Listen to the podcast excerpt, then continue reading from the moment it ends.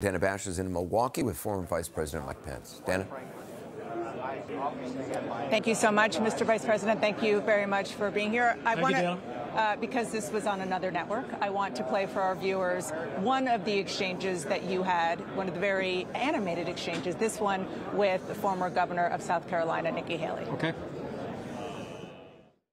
When it comes to a federal ban, let's be honest with the American people and say it will take 60 Senate votes. It will take a majority of the House. So in order to do that, let's find consensus. Can't we all agree that we should ban late-term abortions?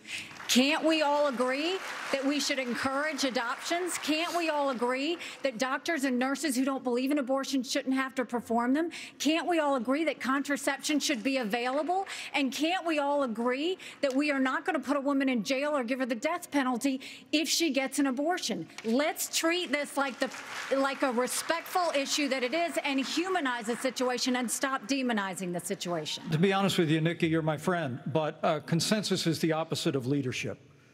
When the Supreme Court returned this question to the American people, they didn't just send it to the states only.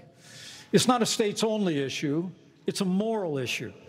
And I promise you, as President of the United States, the American people will have a champion for life in the Oval Office. Can't we have a minimum standard in every state in the nation that says when a baby is capable of feeling pain, an abortion cannot be allowed. A 15 week ban is an idea whose time has come. It's supported by 70% of the American people, but it's going to take unapologetic leadership, leadership that stands on principle and expresses compassion for women okay, in crisis hold, hold pregnancies. I'll do that as President of the United States. Be honest with the American people. I am we haven't honest. had 45 pro life senators in over 100 years, so no Republican president can ban abortions any more than a Democrat president could ban all those state laws. Don't make women feel like they have to decide on this issue when you know we don't have 60 Senate votes in the House. Mr. Vice President, that was a, uh, a, fascinating exchange for a couple of reasons. One is uh, one of the questions was came after Governor DeSantis was asked about abortion, and he talked about the fact that you cannot uh, basically tell places like New York and California how to deal with abortion in the same way you can do red states like Indiana, for example. But you got you got into it there with Nikki Haley. What was your impression of that exchange in the moment? Well, I thought it was a good, vigorous exchange, but whether it be with Governor DeSantis or uh, or Nikki Haley or others on stage, frankly, most of the candidates running, including the one that didn't show up tonight, are all trying to relegate the question of abortion as a states only issue. As I said, it's not a, it's not a states only issue, it's a moral issue. And when the Supreme Court overturned Roe versus Wade, they returned the issue of abortion to the states and the American people.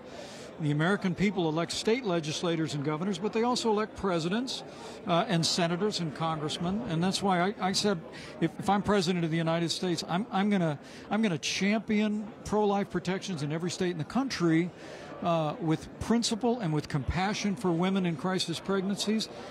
But I'm also going to call for and lead for a minimum national standard of 15 weeks. I was I was glad to see at least one other candidate on the stage endorse that, but but to see so many others, whether it be Vivek, whether it be Ron DeSantis, whether it be Nikki Haley, walking away from this principle, relegating it to the states, uh, I think it was disappointing to me. It was probably disappointing to millions of Americans. And you are, I'm sure, well aware that part of the reason why some of your competitors aren't going there on the national uh, ban that you're talking about is because they think that that is a, a, losing argument in a national, excuse me, in a general election. Well, I, I, I get that, but honestly, I think when we talk about the right to life, with unapologetic principle, but also with deep compassion uh, for women who are struggling with crisis pregnancies, that, that we advance adoption reform, that we show we care as much about newborn children as unborn children. I think we can make incredible progress.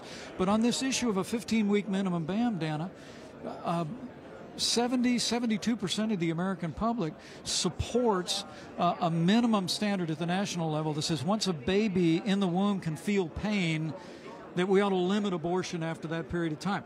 to me, there's not a consensus in Washington. That's why it needs new pro life leadership. You and I were joking when you came up here that uh, before the debate, you going at it with Vivek Ramaswamy the way that you did over and over on various issues tonight was not on my bingo card. uh, I want to play for our viewers some of the sparring that you did with him. I'm not sure I exactly understood Mike Pence's comment, but I'll let you all parse that out. For me, it's pretty simple. That's something a U.S. president can do with focus, and I'll deliver on Well, it. let me explain it to you. Let me explain it to you, Vivek, if I can. I'll go slower this time. I, you know, I, I sometimes struggle with the reading comprehension. Look, I was a, uh, right about I that. was a House conservative leader before it was cool. I balanced budgets and cut taxes when I was governor. I mean, look, Joe Biden has weakened this country at home and abroad. Now is not the time for on-the-job training. We don't need to bring in a rookie. We don't need to bring in people without experience. Now that everybody's gotten their memorized, pre-prepared slogans out of the way, we can actually have a real discussion now. The, the, the reality and the fact of the matter is. Was is. that one of yours? You were prepared for this. Do you see him as a threat? No, I was prepared to make the case for the conservative agenda. Uh, But you were uh, specific with him. well, with look, uh, look- rookie and the fact that he Look, was not. I believe, and I say this ready. with great humility, you, you've known me a long time. Because I was a conservative leader in Congress for 12 years, because I led Indiana as a conservative governor, because I was vice president in a consequential conservative administration, I think without a doubt, I am the most qualified, most tested, and most ready candidate for president of the United States in this field. And as I said, whether it be Vivek or others, no one can match that experience. But my argument with him had more to do with, with values. When I, I hear him saying that America needs a, a new national identity, the American people have an identity. Uh, we, it's a faith filled country. We love freedom, unfailingly generous. I mean, the American people are the best people on earth. We, as I said, we just got to have government as good as our people. That and on foreign policy, uh, I, I just had to call him out as somebody that believes America's the leader of the free world. Your former boss obviously was not here. Uh, you were very clearly trying to make the point about January 6th, about what you did. You, you wanted to make sure that your competitors had an answer for whether or not they believe Right. that you did the right thing. Um, are you hoping that the former president was watching tonight and heard what you said? Well, I, I'm hoping the American people are watching. But what about him? Because for the last two and a half years, the president and many of his allies have been out saying something just isn't so. I mean, uh, under the Constitution of the United States, states certify elections. There were irregularities, Dana, but once those were reviewed in the courts, once once states certified the elections, objections could be heard in the Congress. But my duty under the Constitution was to preside over a joint session of Congress where votes would be opened and counted, no more, no less. And I frankly was gratified uh, uh, to see the uh, the moderators of tonight's debate really ask every single one of those candidates whether or not we kept our oath to the Constitution of the United States. So my, I, I didn't have an audience of one on this one. My hope is that the American people who have been misled about my responsibilities under the Constitution know that on that day the president asked me to put him over my oath to the Constitution. I chose the Constitution and I always will. Sir, thank you so much. Appreciate you joining us.